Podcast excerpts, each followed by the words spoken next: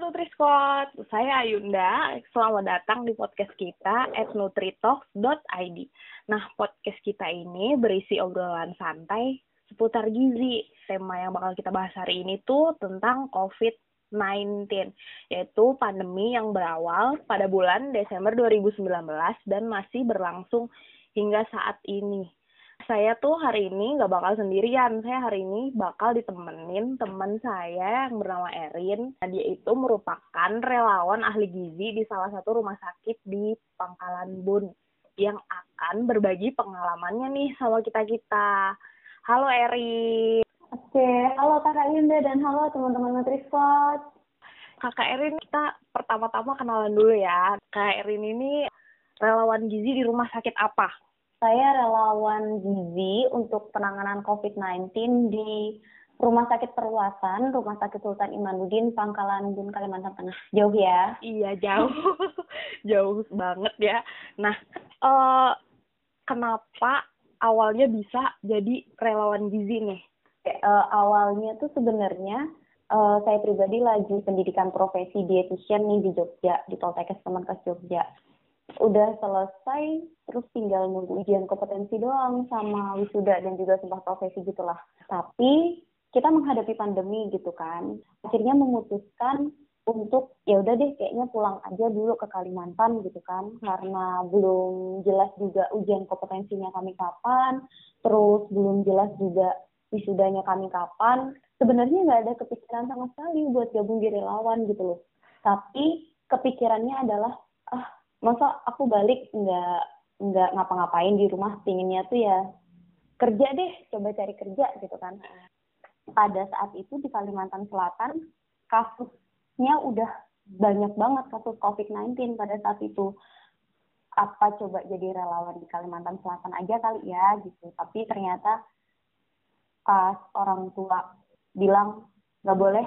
Udah deh daripada retunya nggak lancar kan jadi kita stop uh, saya pribadinya stop gitu kan terus ada bukaan Nusantara Sehat juga gitu kan buat penanganan COVID-19 terus ada bukaan di Wisma Atlet Oh iya. Mau ikut iya. tuh, ha, Wisma Atlet pas itu juga buka kan, Kak iya. Indah. Iya, Terus lagi rame waktu itu. itu. Lagi rame banget, wah pingin banget nih di Wisma Atlet gitu kan. Ternyata telat dan di Nusantara Sehat juga nggak dibolehin nih sama orang tua. Bingung kan? Gitu. terhalang restu cuy iya. gitu kan. Ya terus terus gimana terus nih? ternyata sekitar di pertengahan-pertengahan April ternyata ada dibutuhkannya relawan lah di daerah kita.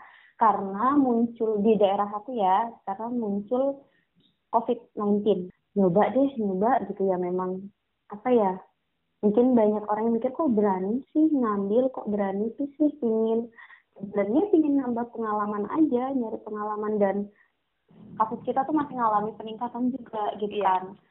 Jadi kayak pingin banget belajar hal yang baru dan tantangan tersendiri juga sih ngadepin kasus-kasus yang seperti itu. Penasaran lebih kerasa lebih kerasa penasaran kenapa sih? Gitu kenapa sih kok ada virus ini? Pinginlah gabung pinginlah join dan kita lillahi ta'ala aja lah nyoba aja lah gitu.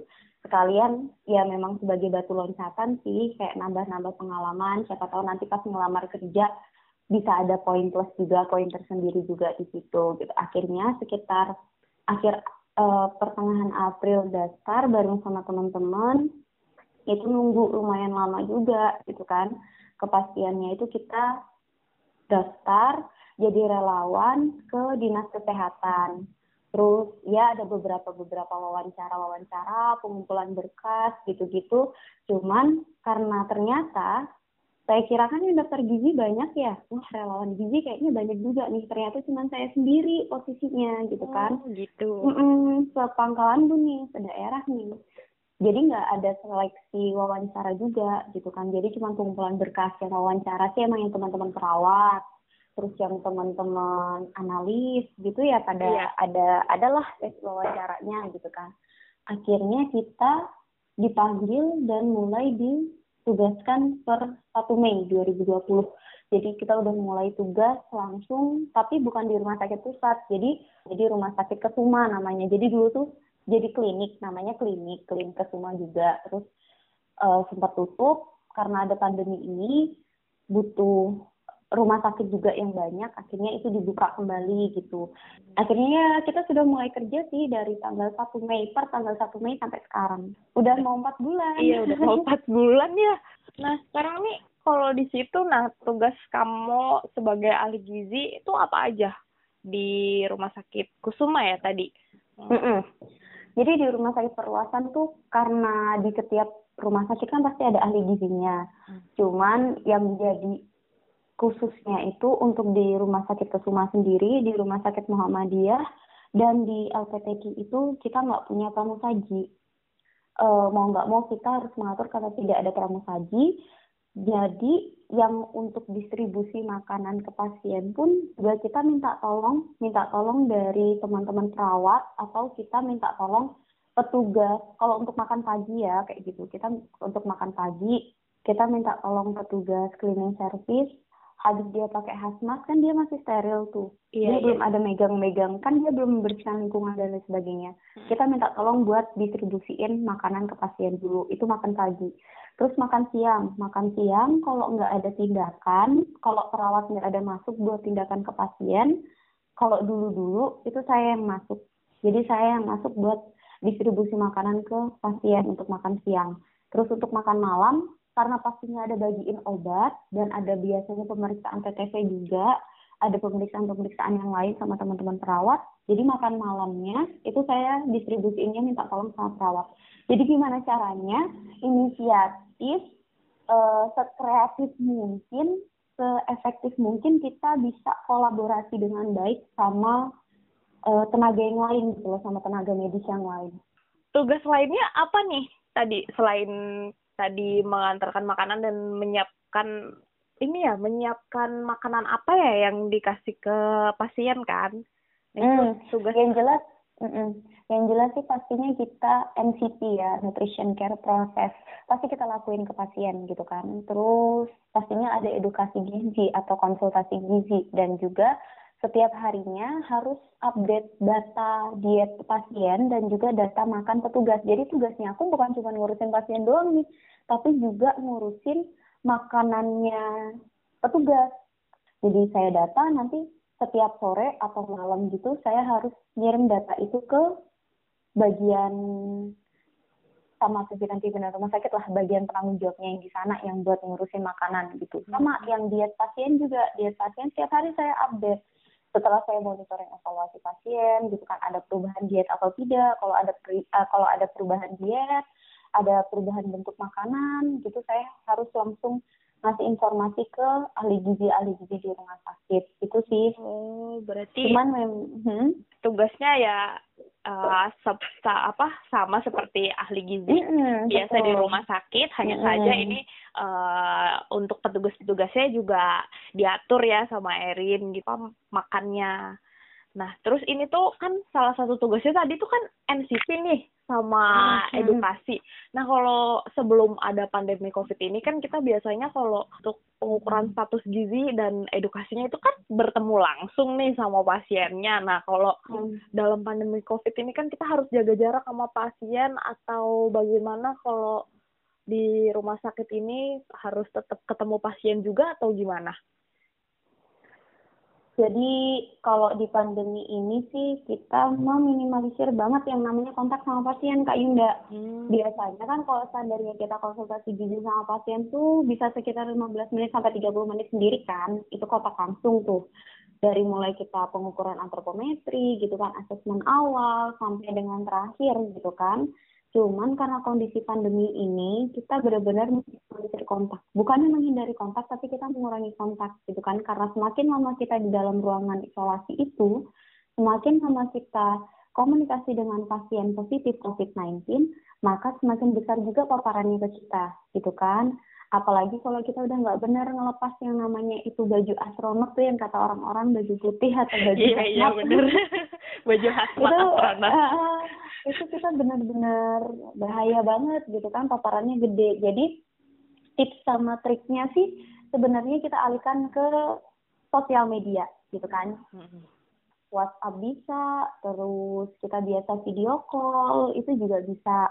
Ada nih banyak banyak kok pasien kita yang nggak punya sosial media gitu kan. Dia punyanya cuman HP uh, lama. Uh, uh, jadi ya udah kita rela-relain isi pulsa kita telepon pasien, kita edukasi via telepon seperti itu. Tapi ada juga pasien yang nggak punya handphone gitu kan, atau nggak bisa baca tulis seperti itu. Kadang karena kita terbatas sama kaca ya, jadi antara petugas sama pasien itu berbatas kaca sama sekali nggak ada ruangan yang langsung masuk ke dalam pasien gitu. Jadi kita via mikrofon gitu saya biasa di ruangan ada mikrofon kita sampaikan ke pasien singkat aja gitu kan lebih ke kayak edukasi-edukasi yang sederhana selama perawatan aja sih dan terfokusnya memang di makanan gitu. Tapi kalau memang sama sekali tidak bisa, kadang saya datang ke pasien pas ngasih makan siang gitu, penyampaian sebentar aja, paling sekitar 10 menitan. Dan nggak bisa, nggak dan nggak lebih daripada itu dan nggak nggak satu hari semua pasien yang nggak punya yang nggak bisa dikomunikasiin pakai WhatsApp atau nggak punya HP dan sebagainya satu hari di situ diselesaikan nggak? Jadi per hari satu orang satu orang satu orang gitu. Hmm. kadang juga saya nitipin pesan ke teman-teman perawat yang masuk gitu. Saya kasih note saya kasih catatan buat pasien. Kayak uh, edukasinya apa-apa-apa seperti itu. Saya sampaikan nanti pasien suruh baca dan lain sebagainya. Gitu sih. Banyak sih memanfaatkan segala cara yang penting edukasi gizi kita kepada pasien itu benar-benar bisa nyampe pengetahuan pasien itu bisa meningkat gitu. Ketika kita lakukan monitoring evaluasi asupan makan pasien itu mengalami peningkatan. Ketika kita lakukan monitoring evaluasi pengetahuan pasien itu bisa meningkat. Itu sih tujuannya juga. Hmm, apa kesulitannya? Kan uh, pasti pasien nggak paham juga gitu kan. kadang-kadang kalau lewat chat gitu itu gimana kamu tips and triknya apa harus berbahasa yang kayak gimana sama pasien supaya pasien ya, memahami? uh, bahasa sih lebih ke bahasa sih. Karena kan uh, kita kalau biasanya nih kalau kita kayak praktek kita dulu praktek S1 ya Kak Yunda ya pasti kan kalau sama pasien kita konsultasi gizi sama pasien apalagi kita di Jawa kan ya kalau pasien nggak ngerti bahasa Indonesia ini. bisa pakai bahasa Jawa. Itu kan sama di sini juga. Kadang kalau kita ngomong bahasa Indonesia pasien tuh iya iya iya iya iya iya iya doang. Tapi kayak tidak paham. Aduh mbaknya kok bahasanya baku banget ya. Jadi gimana caranya kita pertama nyiptain suasana yang santai dulu sama pasien gitu. Kadang juga pakai bahasa bahasa daerah kita bah ya kak Yunda sering dengar lah ya kalau saya ngomong bahasa pangkalan bun iya iya gimana pokoknya ya biar pasien paham gitu ya pakai iya, menyesuaikan bahasa daerah. menyesuaikan bahasa daerah terus kadang sama pasien kita tanya gitu kan pas uh, ya tanya awal biasanya kebiasaan makannya di rumah gimana gimana gimana. Keluarin tuh bahasanya kita gitu. Sebisa mungkin kita buat suasana yang nyaman dulu sama pasien. Dari mulai chat terus dari mulai telepon itu sebisa mungkin bahasa kita bisa dimengerti sama mereka. Bahasa yang uh, sehari-hari tapi tetap sopan gitu kan. Jadi pasien juga ngerasa nyaman dan jatuhnya pasien tuh paham kalau misalnya pasien bingung nih ya Kak Yunda. Kayak beberapa pasien-pasien saya ini kan pasien sedang ke pasien berat. Ya. jadi kadang pasien kalau udah paham pas keluarga mau ngirim makanan sebelum keluarga ngirim titipan gitu makanan-makanan gitu mesti saya di, di personal chatting sama mereka. Loh loh. Error. Ah tenang aja Nutri Squad. Ini nggak error kok. Kita bakalan lanjut lagi di episode 2 yang bakal bahas suka dukanya jadi ahli gizi relawan COVID. Dan tips gimana caranya kita menghadapi pandemik COVID-19 ini. Terima kasih Nutri Squad udah stay tune terus di podcast kita. Jangan lupa like, share, dan komen.